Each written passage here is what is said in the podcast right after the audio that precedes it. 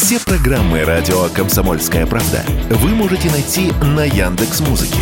Ищите раздел вашей любимой передачи и подписывайтесь, чтобы не пропустить новый выпуск. Радио КП на Яндекс Музыке. Это удобно, просто и всегда интересно.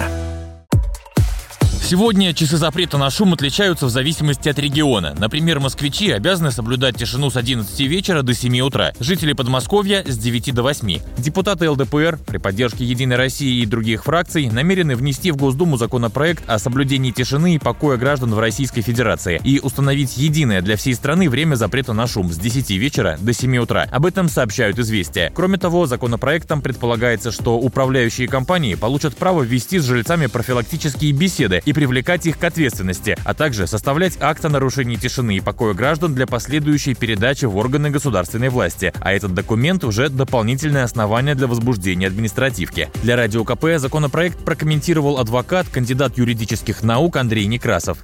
И управляющая компания не имеет в основном в штате круглосуточно работающих специалистов, которые бы готовы были выехать на место. Аварийные службы, э, часто они также муниципальные, диспетчерская работает в удаленном режиме, и тем более никто на место не выходит. Если такие компании будут формировать свой штат с учетом вот этого нового права, которое может дать парламент всего государства, ну, может быть, это и поможет каким-то образом. Как правило, вот при таких инициативах, к которым наша страна обычно ну, не готова, что ли, это для нас непривычно, что-то такое отдать в частные руки, какой-то функционал государственный, как правило, все боятся злоупотребления, что вот в условной частной лавочке кто-то сговорится с кем-то и э, будет ущемлять права какого-то несчастного человека-соседа.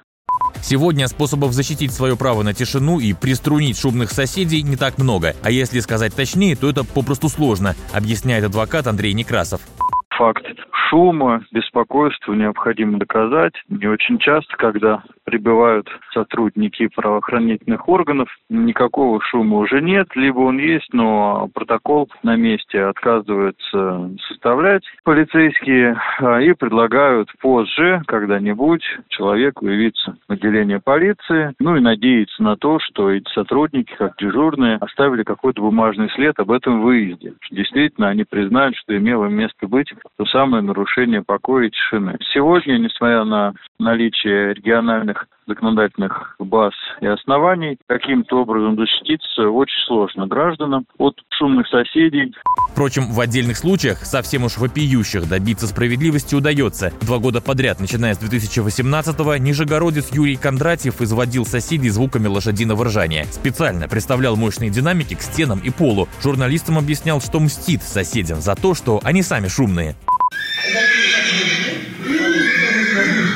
Дело в соседях сверху. Люди не умеют себя вести. Жить под ними невозможно. Потому что они меня откровенно бесят, а громкая музыка меня не бесит. Когда приходит закон, там в 10 вечера, там до 10 вечера можно, я больше я выключаю, я ее не слушаю больше. Просто лошадка ржет, топот, мне нравится. Природа.